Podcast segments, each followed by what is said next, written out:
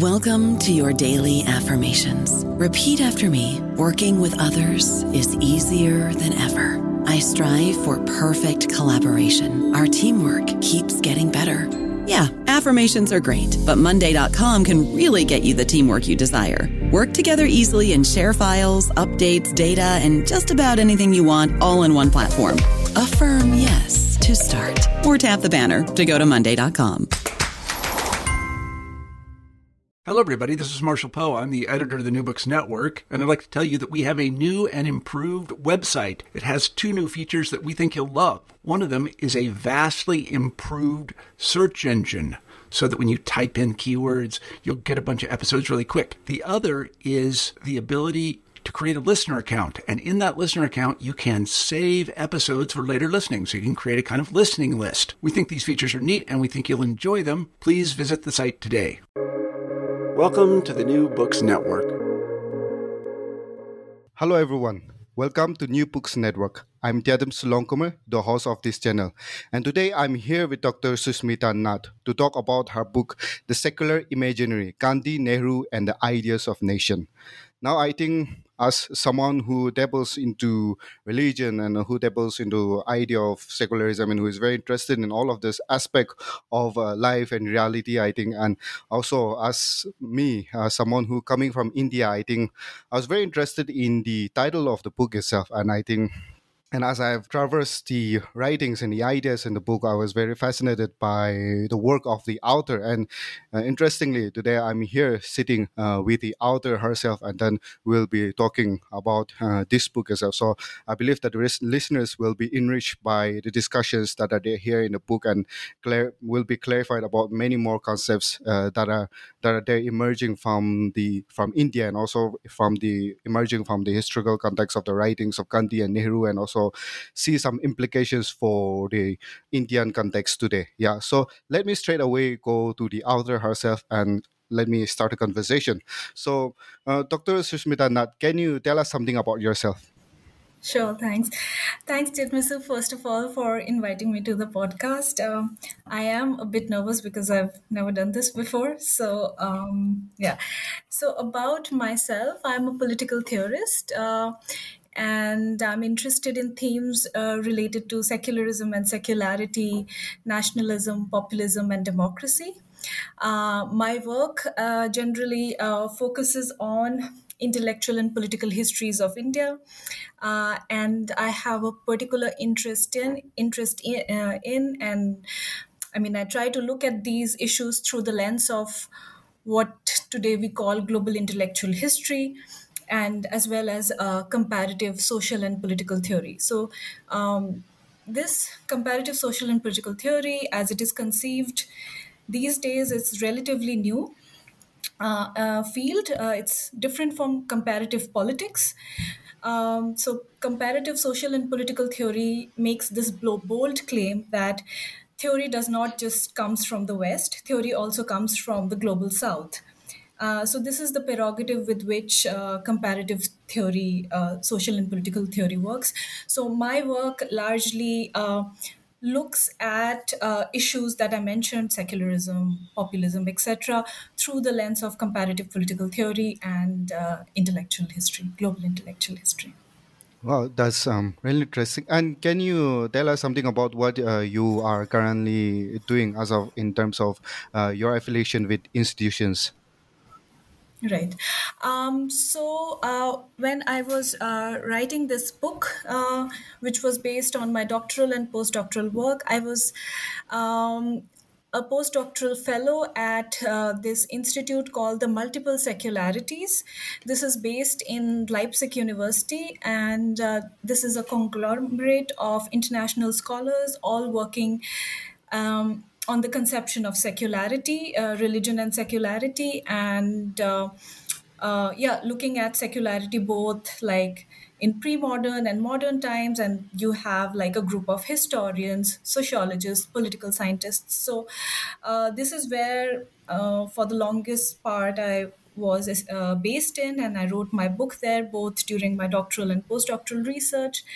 Um, and after the book, I joined. Um, uh, this uh, research inst- uh, research group called uh, Contestations of the Liberal Script. Uh, this is a research group based in Berlin uh, at the Freie Universität, uh, and there I was looking at the conception of populism as it is understood in India and practiced in India as well in relation to the global rise and upsurge of populism in the world. So uh, this is what uh, I have been doing.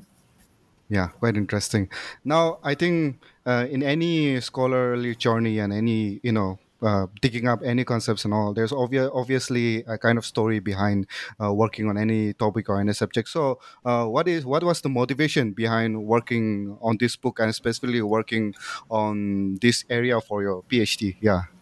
Uh, yeah, right. Um, it's a mix of serendipity and my research interest actually. Um, so uh, in terms of my research interest in my mphil uh, i was looking at this assumed incommensurability between uh, issues of gender equality and uh, religion freedom of religion. So, you know, political theory always starts with this assumed incompatibility between religious freedom on the one hand and ge- questions of gender equality. And um, I was looking at the Muslim personal law uh, with regard to that. And uh, yeah, when I was looking at that question, um, um, secularism uh, inadvertently became something that I had to engage with. Uh, so the topic of secularism came in. And so this is how i got into secularism in india the debates on secularism in india. Uh, then eventually in during my doctorate re- uh, doctoral research um, I was kind of dabbling with this with these debates on secularism, and what struck me uh, when I was looking at these debates on secularism, it seemed to me at least that this there was this huge debate about secularism in India in the 90s, you know, with the uh, publication of Rajeev Bhargav's edited book, Secularism and Its Critics. Uh, and it seemed to me that that debate happened in the 90s and kind of was done with uh, in the 90s itself. So resolved. So there was a contradiction whether secularism is a Western concept or not, and how much of it is an Indian concept. And this there was a vibrant debate, and it, to me it seemed that the debate was kind of the like uh, ended there and uh, i still was kind of interested in these debates and i thought that this debate kind of needs to be reopened from today's political hindsight you know uh, i think a lot has changed since the 90s so this was one motivation. And the other was um, when i was uh, like a phd student uh, in jawaharlal nehru university uh, um, the scholar Monika Wohlrab-Sahr, uh, she is one of the directors of multiple secularities in leipzig university. She was in jnu as well uh, as a visiting fellow. And she presented a paper on multiple secularities and that kind of caught my attention because I had not heard that term before uh, uh, before she had presented the paper, and I was already reading a lit- literature on multiple modernities, which uh, has been. Um, engaged with by scholars like Charles Taylor and in India by scholars like Sudipta Kaviraj. So I was really interested in uh, what is this uh, conception of multiple secularities that this scholar is talking about. And then I kind of started engaging with her works, and this is how I got into the topic of secularism and secularity, and this is how the book came about. Yeah, quite an interesting journey indeed. Yeah. So as we move into the contents of the book, let's um, take a step ahead and clarify, I think, four concepts that has to do with secular. And the first one is actually uh, the word secular in that sense. I mean, uh, today when anyone says that I'm a secular person and all, it talks about a mode of being, right? Mode of being in the social reality itself. So, uh, what really is this uh, secularism? Where did it come from, and how did it plays about in the Indian context? Right. Um, so, one of the things that I try doing in the book right away, there's a chapter on just clarifying the terms secular, secularism, secularity, and secularization. Um, uh, and in the book, I have differentiated all these words, and the attempt has been to understand uh, concepts of secularism, secularity, and secularization uh, through this fixed understanding of um, the secular. So uh, the secular, as we all know, has its origin in in the Western world, or what Charles Taylor calls the Latin Christendom, right? Uh, and so it has a peculiar and a particular history in terms of that the word emerged in in in west in the western history right? Uh, according to charles taylor. So it has what charles taylor calls a certain embeddedness to it there's a certain cultural historical embeddedness where secular word emerged within the latin christendom and he tells us that when the word first came about it was it was a non-oppositional uh, word to religion. It emerged within Christianity, and secular was simply uh, the profane time as opposed to the higher time or the uh, spiritual time, right? Uh, so it was simply a non-oppositional dyad as he uh, as taylor puts it and then he says over time it becomes an oppositional dyad which means that secular came to be seen as in opposition to religion now, Charles Taylor's claim is that this is how secular came to be uh, imagined, articulated in the West. This need not be so in uh, when when this idea spread. So, despite its embeddedness, you know, which we can trace back to Latin Christendom, despite it, its embeddedness, it need not. So, this is the first thing he says. It need not be understood in the same oppositional manner like where religion is opposed to uh, secular in other parts of the world this was his first claim and another claim that he made was even within uh, christianity secular and religion was understood in various ways and it was a highly contested and debated topic. So there was just not one single story that we are used to which is that if you're secular you are anti-religion. So this is uh, this is um, what I begin with in terms of defining secular. And then I go on to define secularism, uh, which is an ideology of the state, which means that the state needs to be impartial towards religious communities. Then I define secularity, which is uh, a project which was taken up by Multiple Secularities Project, which looks at how do we demarcate, bound, uh, like, like understand religion and sec- so what is religion? What is secular? So this boundary making mechanism. So that is secularity. And secularization as we know is a social process which uh, began with modernization. So yeah very briefly this is how i understand the secular and its cognates.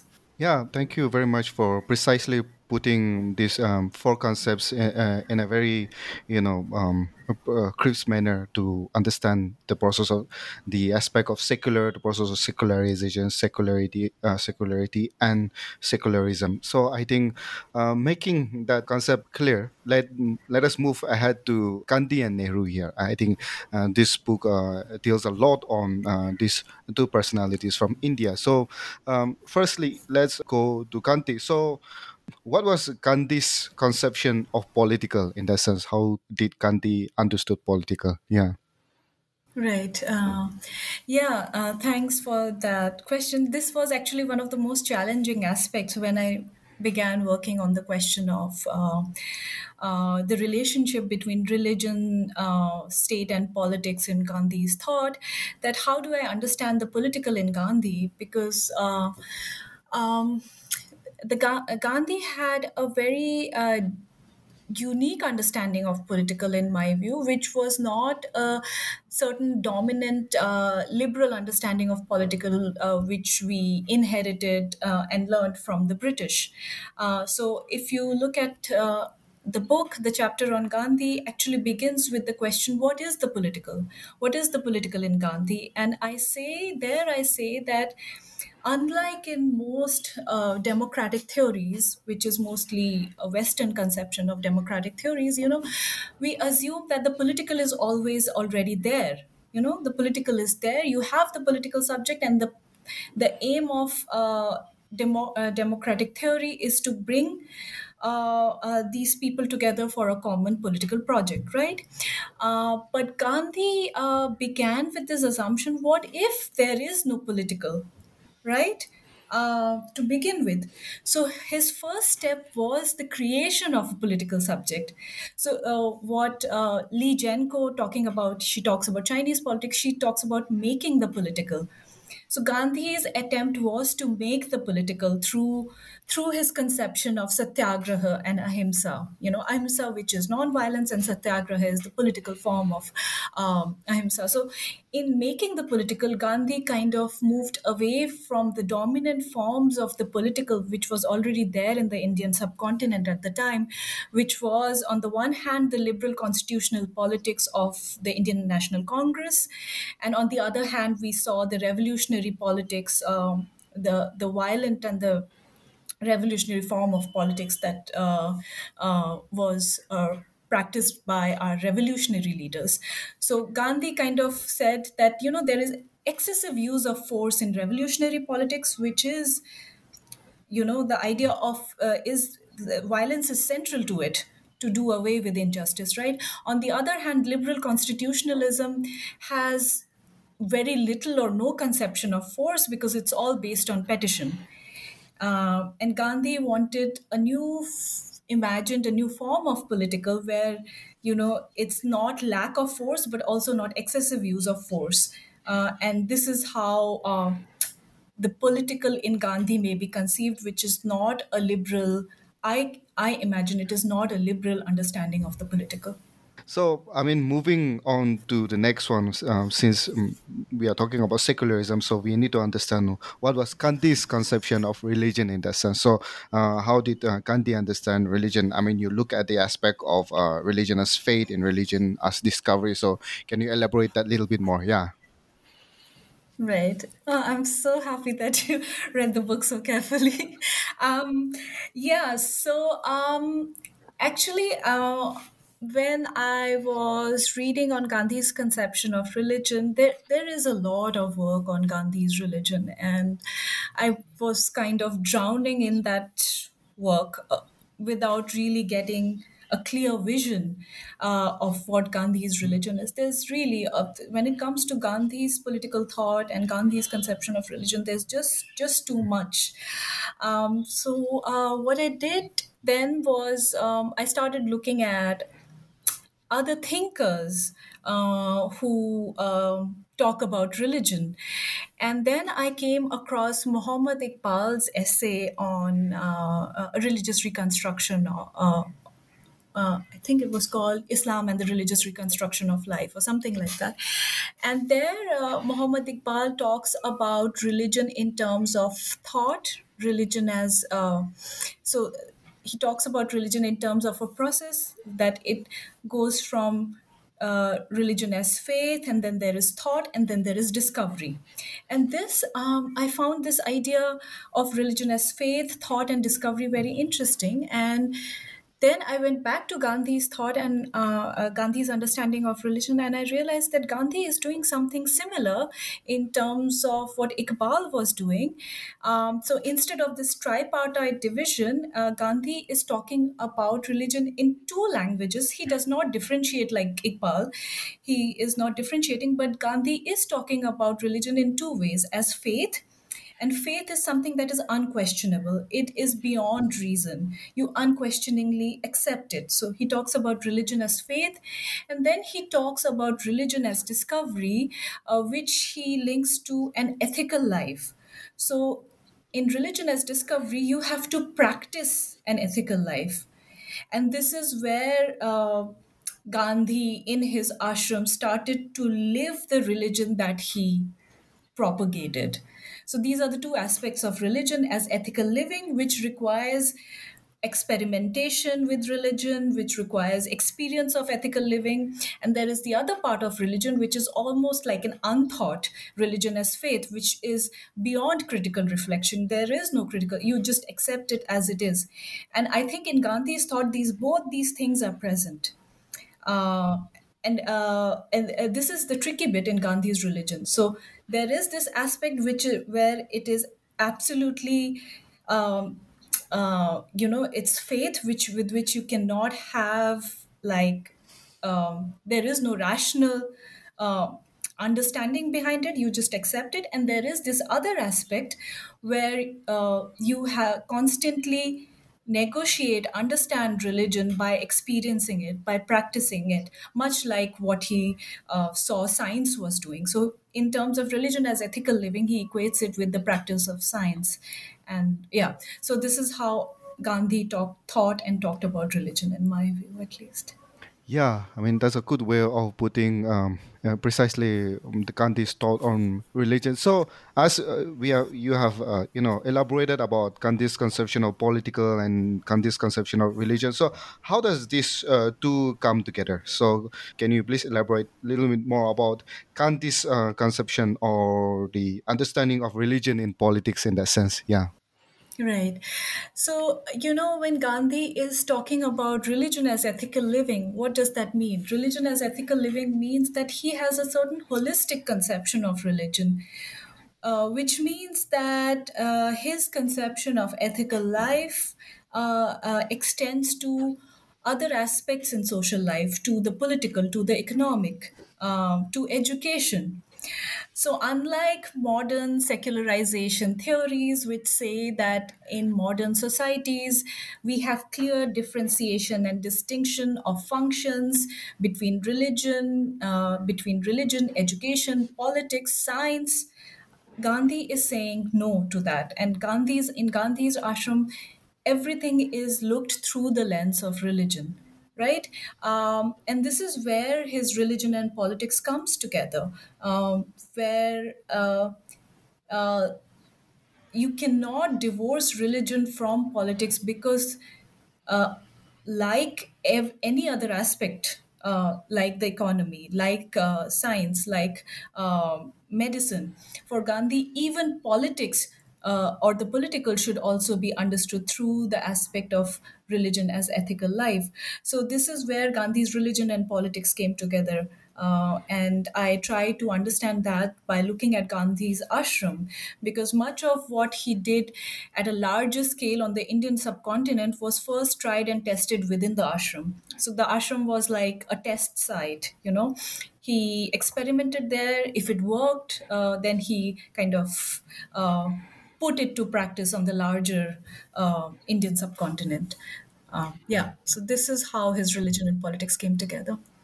Yeah. So zooming out to the greater national level, you talk about Gandhi's way of common action and political unity, and you give uh, three aspects of it. That is, uh, you talk about the associational politics, associational activities, and associational living.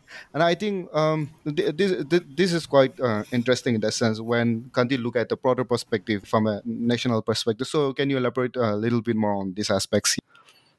Right. So this idea of Gandhi's associationalism came from uh, from uh, this realization that uh, Gandhi's politics does not adhere to any of uh, uh, the demands or es- expectations of liberal politics. Um, uh, so then I had to look beyond uh, the categories of liberal political thought and liberal politics. And then I uh, kind of came up with this idea uh, uh, of associationalism, and um I owe much to Rudolph and Rudolph, who also talk about Gandhi's associational politics. Uh, but I kind of um, expand on that and I say it's not just associational politics, which uh, which means that uh, in politics you have to be uh, political friendship becomes more important first. That is the first step towards and then then you can have political pacts and negotiations which is the liberal kind of understanding of uh, political.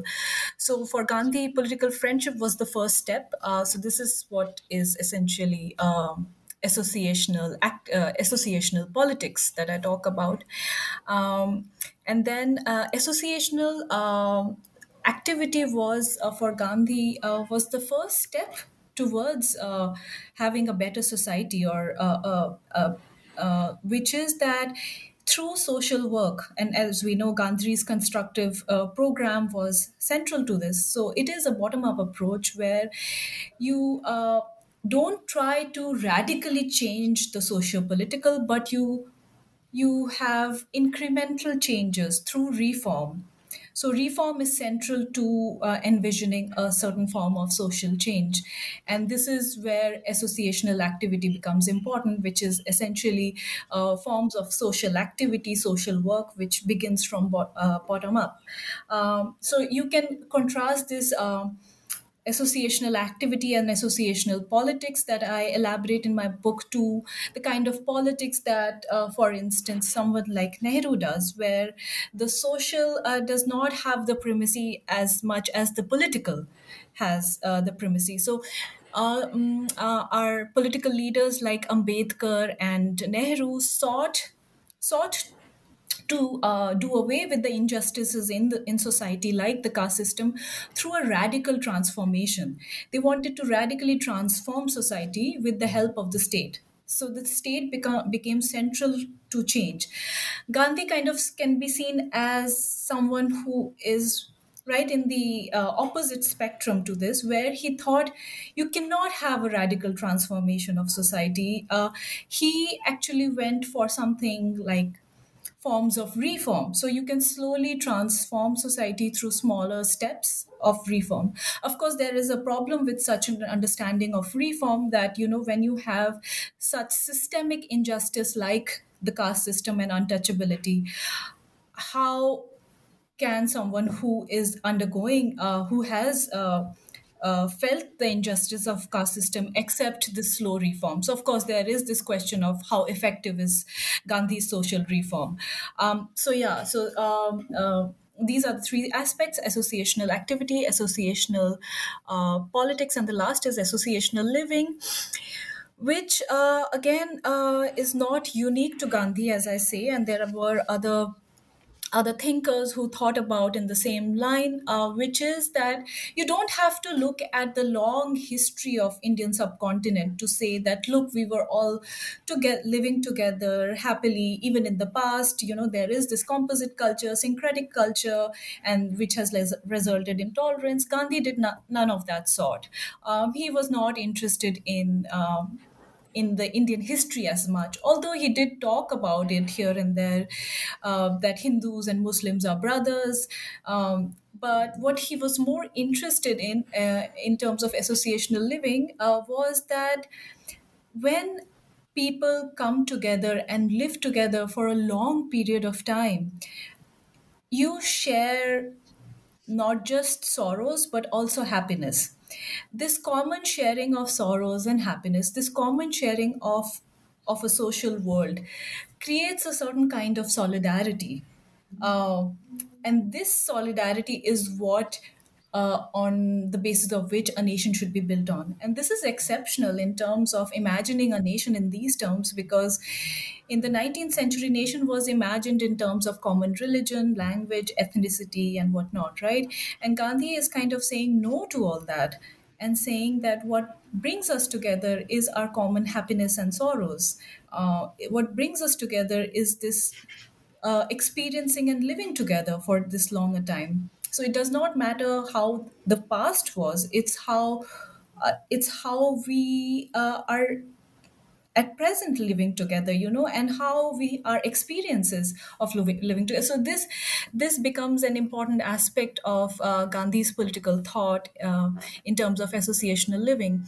Uh, and i try to bring all these different aspects of associational living associational politics and uh, associational activity to talk about a larger understanding of associationalism in in gandhi's political thought I don't know about you, but I'm very busy and I don't have a lot of time to cook. That's why I subscribe to Factor. Eating better is easy with Factor's delicious, ready to eat meals. Every fresh, never frozen meal is chef crafted, dietitian approved, and ready to go in just two minutes. You'll have over 35 different options to choose from every week, including Calorie Smart, Protein Plus, and Keto. These are two minute meals. Factor meals are ready to eat and heat, so there's no prepping, cooking, or cleanup needed. They're flexible for your schedule Get as much or as little as you need by choosing your meals every week. Factor is the perfect solution if you're looking for fast, premium options with no cooking required. Sign up and save. We've done the math, and this is important. Factor is less expensive than takeout, and every meal is dietitian approved to be nutritious and delicious. Head to factormeals.com slash NBN50 and use code NBN50 to get 50% off. That's code NBN50 at factormeals.com slash NBN50 to get 50% off. Yes. Now you have uh, touched a little bit on the aspect of how Gandhis uh, think about religious tolerance in that sense, and I think uh, in the Indian context, uh, the very aspect of uh, religious uh, tolerance is an important topic. So can you elaborate something more on Gandhi's idea of religious tolerance and also its relation to the state, how he understood uh, this function of the state to be in terms of you know look uh, understanding religion and its uh, the aspect of tolerance. Right. Um, so, actually, uh, when it comes to the conception of to- uh, tolerance in Gandhi's uh, thought, we see that the state is not uh, very important uh, or very relevant to uh, the conception of uh, tolerance that Gandhi has. Uh, and again, uh, uh, with tolerance, there is this assumption in Gandhi's thought that no religion is perfect. And because no religion is perfect, um, there is the possibility of reform within every religion. And it is through this lens that he approaches the question of uh, uh, tolerance uh, in his uh, political thought and in his uh, politics. Uh, so,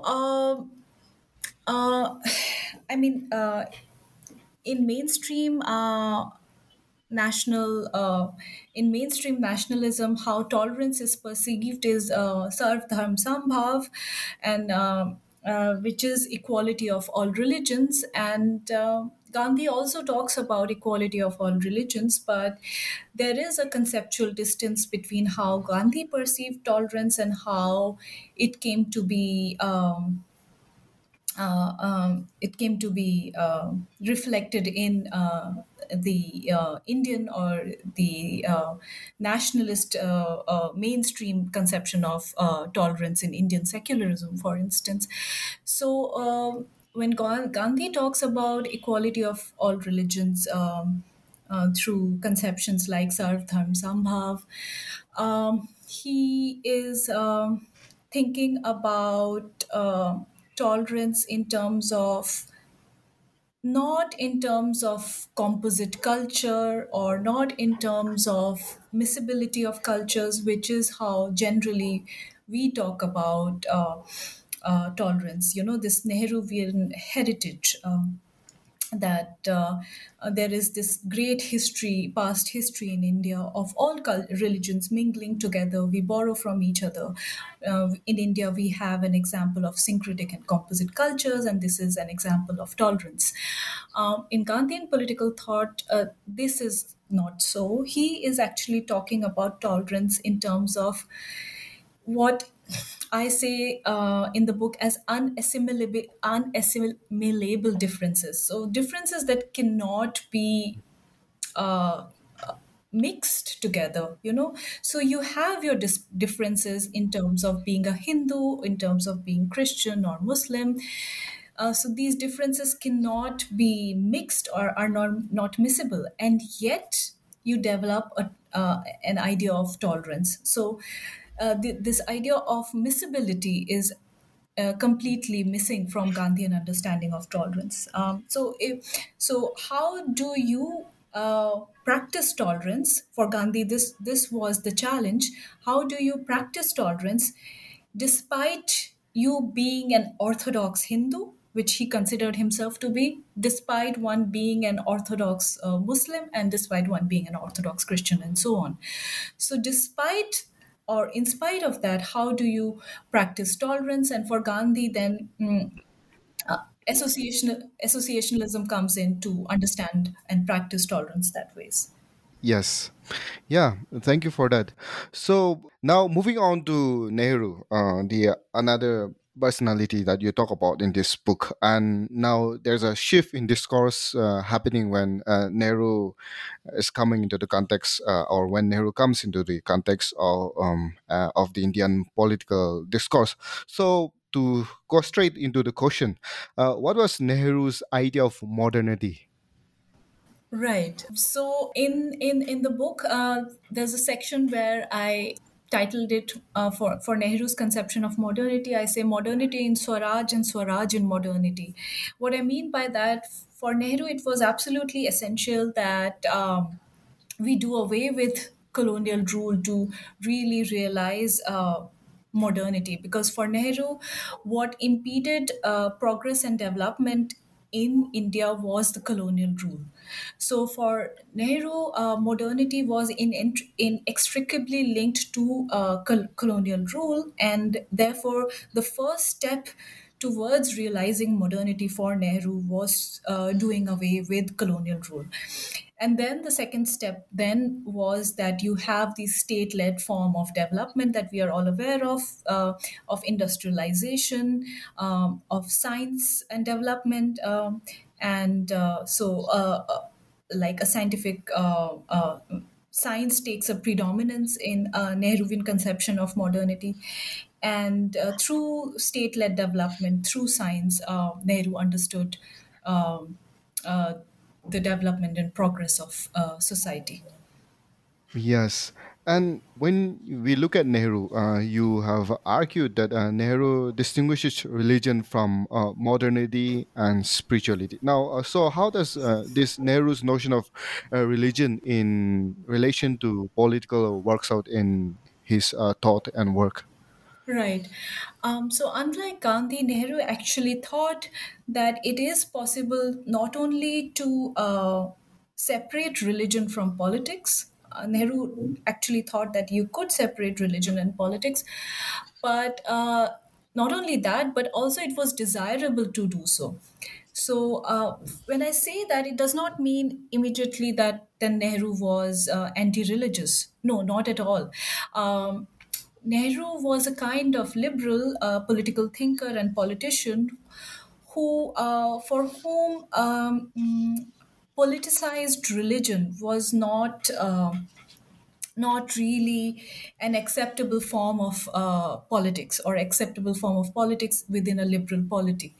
Um, so uh, this is where this is how Nehru came to conceive the relationship between religion and political, and uh, in in the book I also say that you know there's this generally like from this this understanding of the political and religion, there is this immediate uh, conclusion that Nehru was anti-religious. This is not so. If if we look at Nehru's uh, stance on uh, the Uniform Civil Code.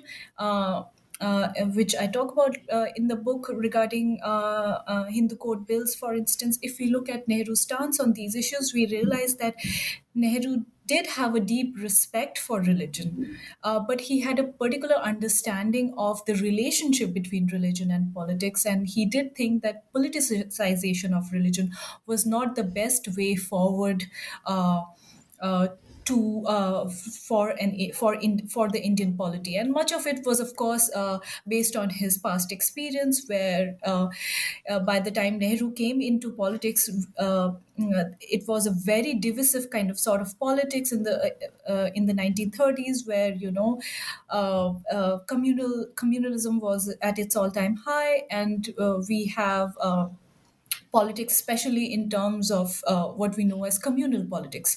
So uh, it is from this kind of understanding we have to realize that Nehru had his conception of how religion and politics should relate to each other. Mm, yeah. And in Nehru's thought, uh, the idea of secularity and secularism becomes uh, more articulate in that sense. So, how or how, how did Nehru think about uh, or what was his conception of secularity and secularism in that sense? Yeah. Right.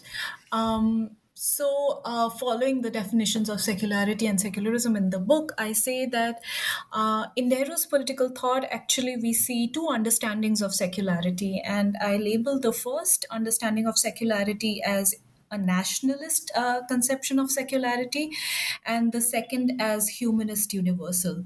Uh, and in the nationalist understanding of secularity, uh, which is very uh, present in his book, The Discovery of India, we see uh, that uh, this kind of secularity is attributed to India's past uh, in the ancient and medieval period, uh, where there is. Um, this uh, kind of secular understanding of religion, uh, and um, Nehru says that this this kind of approach to religion in a very secular manner uh, is what uh, is actually the essence of religion generally in India, and that is why, uh, despite um, despite uh, all the perversions uh, that has happened to religion over several thousand years, we still see this this this secular aspect still present uh, in the Indian subcontinent in the form of composite culture, in the form of syncretic cultures. Um, so, this is where we see this kind of nationalist. Uh, uh, understanding of secularity uh, uh, in Nehru's thought, and then the humanist universal was more um, uh, following uh, kind of uh, um, the Western experience of uh, secularity where Nehru says uh, that in in he kind of uses this Hegelian language of spirit of the age, and he says that the spirit of the age in the 20th century is a certain humanism. And uh, he attributes this humanism to the advent of secularity. So this secular humanism uh, is uh, is what he calls is the spirit of the age. So this is not particular to the West. Uh, it is it is uh, how today's world, today's world society uh, um, should be um, like a progressive understanding of society should be seen. And this is through this secular humanist understanding. He says this is not attri- not an attribute of the West, but but it's a universal aspect. And uh, this humanism, this universal secular humanism, is what uh, Nehru thought that should be uh, ep- should be applied or um, uh, accepted uh, in in terms of an Indian uh, Indian secularity. So, so in Nehru, we see these two conceptions of secularity side by side: this nationalist version and the secular humanist version, and they kind of come together to, in his conception of secularity, as uh, as an uh, Indian secularity, if uh, we can call it so that. Secularism, on the other hand, as as I said, is uh, is a state ideology. And there, uh, what Nehruvian secularism uh, uh, uh, what uh, how how we can understand Nehru, Nehruvian secularism is that the um, is that democracy is equally important as secularism. So democratic values are equally important as secularism, and this is where. Um, kind of Indian secularism can be dis- distinguished from, like, say, more heavy handed secularism of, say, um, mm, uh, some, some countries in the world where it is although secularism is a top down approach, uh, Nehru always understood it alongside uh, democratic ethos and values, and they kind of went side by side. And what I mean by that is that if secularism and democracy goes together, it means that uh, for Nehru at least that at certain times you have to give in to the democratic demands and uh, it is this balancing between secularism and democratic ethos uh, that I think forms the basis of Nehruvian secularism, which was not so important to um, for instance, later governments uh, that came in, and for instance, the uh, for instance the the current uh, political predisposition, where secularism is really um, kind of disconnected from its uh, democratic ethos. So, secular values and democratic ethos uh, go together in Nehruvian secularism. Yes, That's a quite um, good articulations of uh, Nehruvian secularity and secularism. Now, in your book, uh, you talk about um, this distinguishing aspect of Nehruvian secularity versus the ideology of Nehruism, so uh, which emerged in the 1970s and 80s, as you talk about. So, uh, what is this uh, distinguishing aspect in terms of Nehruvian secularity and the ideology of uh, Nehruism?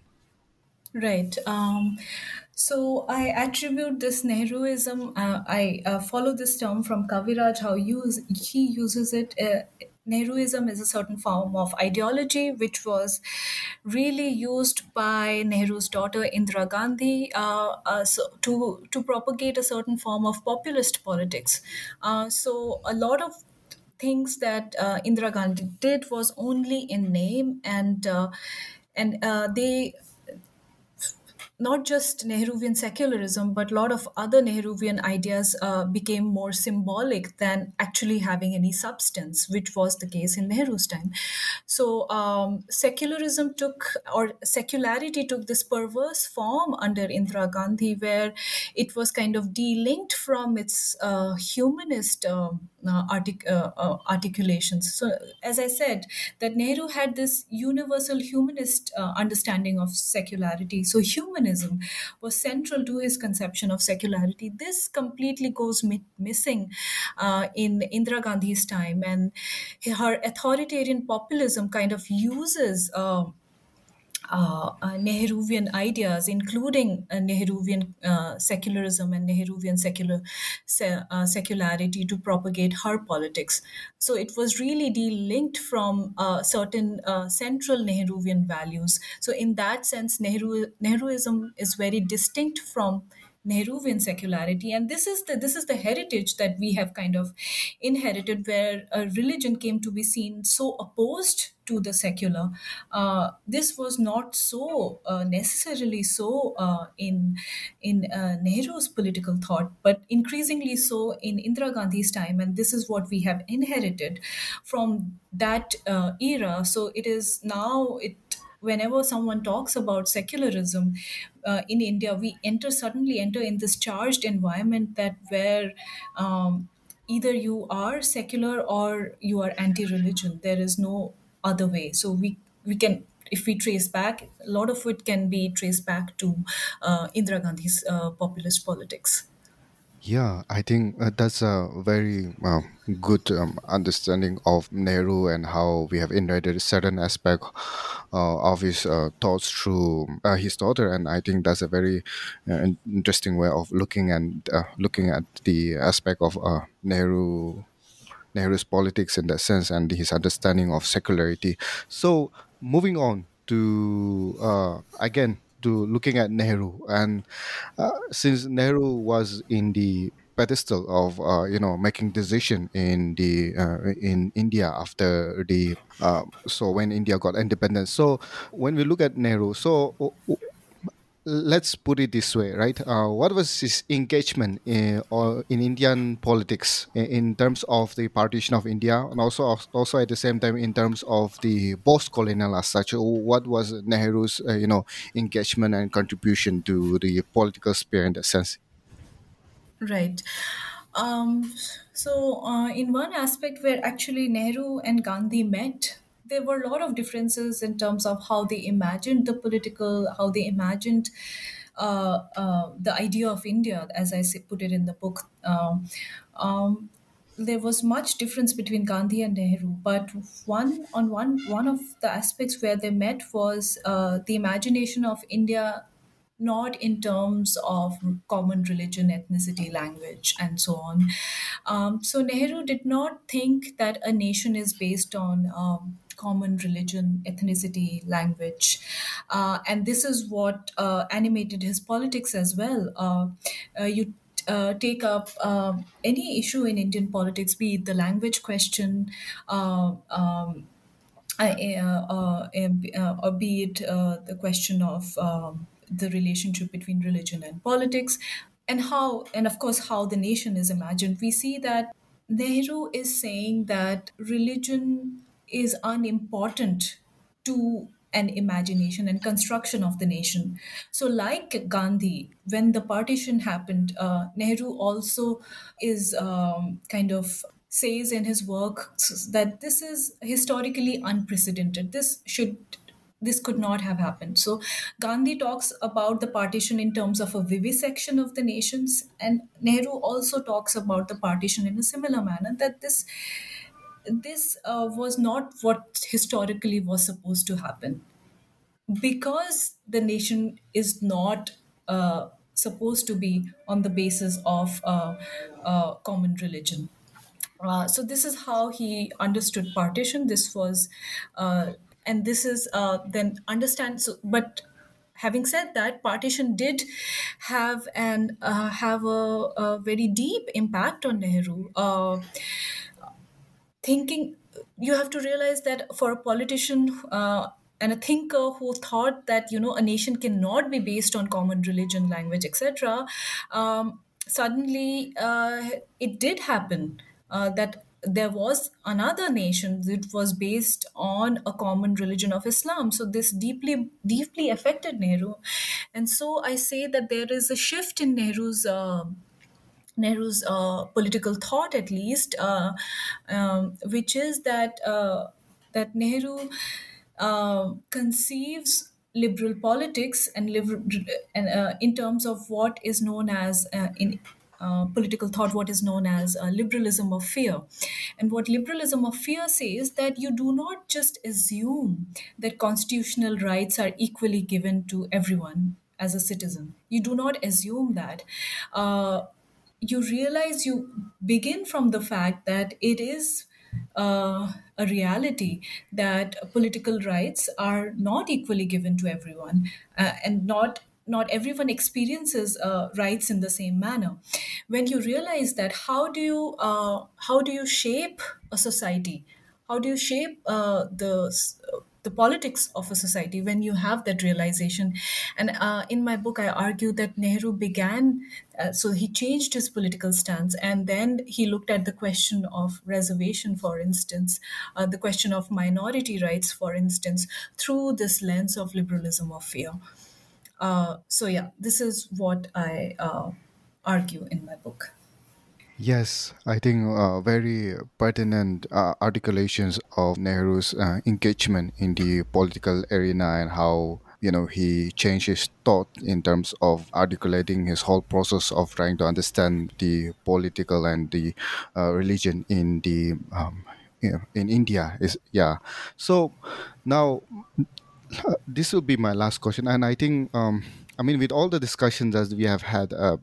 I mean, there has been hints of uh, this question that I'm going to ask, but I think to be uh, very much precise and clear with, uh, you know, what your thoughts are on this, let me, uh, you know, put forward this question. And the question is this: that, you know, when we look at the Indian context today uh, with the uh, political and the social cultural environment, and also for the future days to come, what are the things that we should uh, take from Gandhi and Nehru in terms of understanding the religion and politics, in terms of the everyday engagement that we will be having and will have uh, in the days to come? Because uh, today the environment has uh, become a little bit different and uh, uh, obviously we are hoping that the environment will change for the better in the days to come so what will be the takeaway in that sense yeah Right, I think that's a great question to close this talk. And actually, I came to write this book in terms of this idea of the Gandhi Nehru tradition, which we haven't talked about so far, and I will uh, try to answer your question through this Gandhi Nehru tradition. So, what is this Gandhi Nehru tradition? We hear it very often um, in political debates, and yet uh, it's intriguing in the sense that Gandhi and Nehru had such opposing ideas of India. And uh, when you enter a charged environment, normatively charged environment on debates on secularism, Gandhi and Nehru are uh, posed in the opposite camps.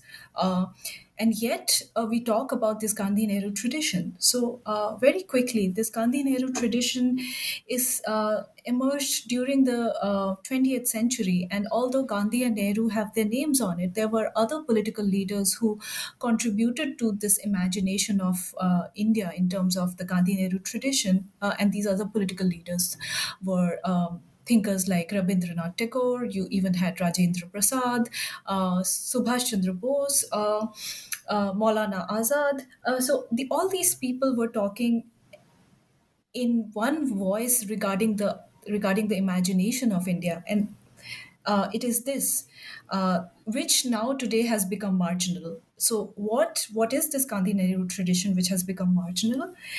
Is this idea of the secular, which connoted both societal tolerance and an impartial state.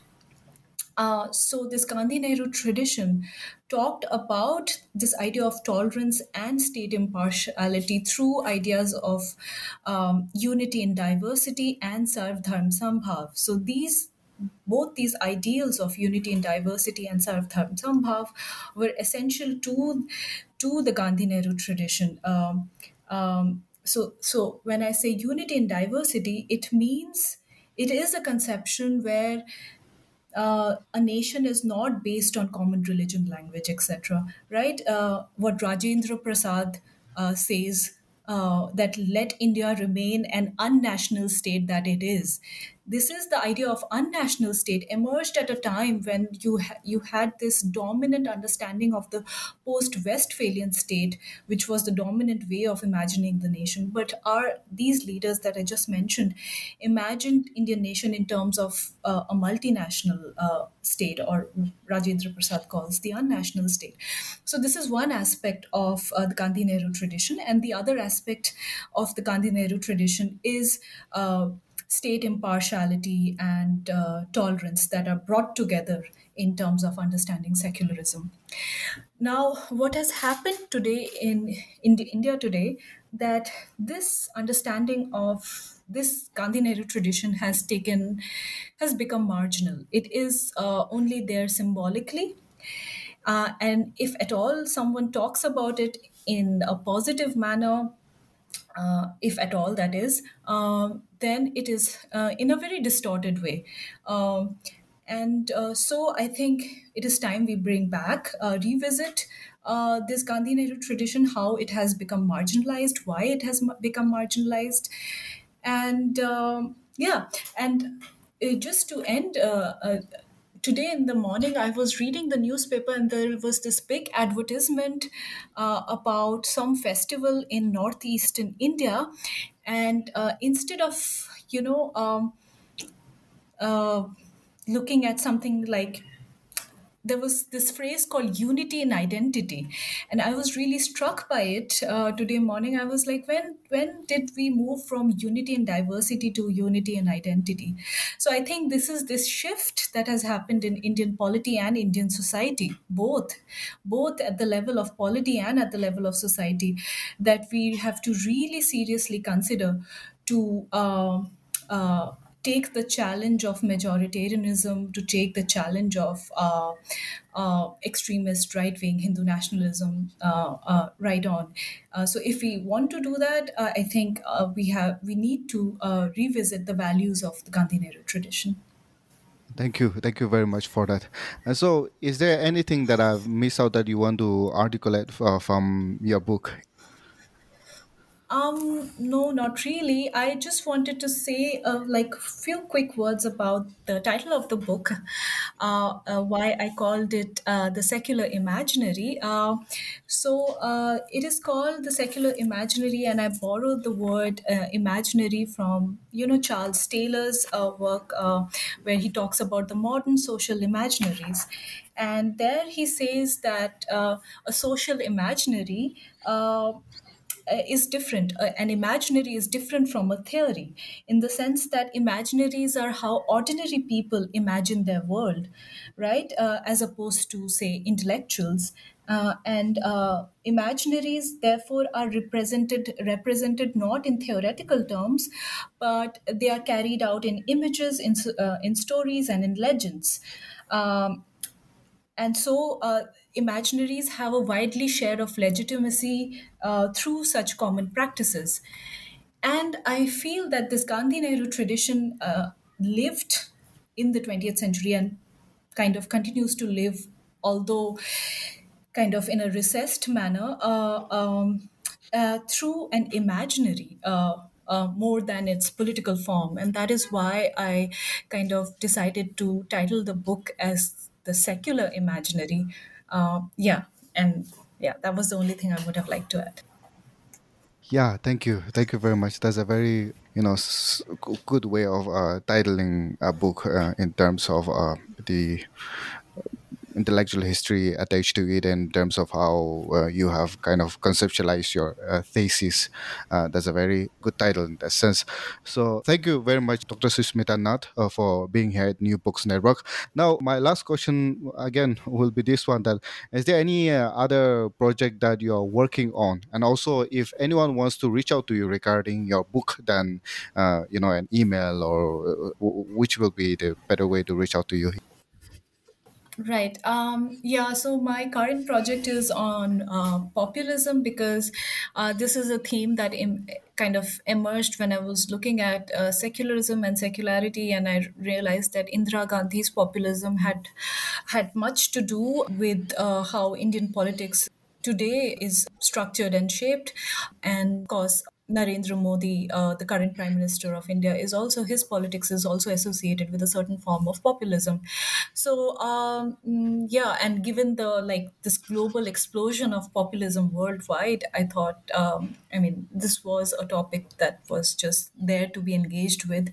So this is my uh, current project uh, on populism uh, regarding the book yes uh, i'm more than happy to for anyone to uh, get in touch with me if they want to have a chat about the book uh, or um, any future engagement. I'm more than happy to do that uh, I'm not very active on social media, but I can be reached uh, via email and as well as via academia. I uh, try to upload all my work there and I'm quite regular uh, on that platform. So via academia or Gmail. Thank you very much, Dr. Sushmita Nath, for being here at New Books Network.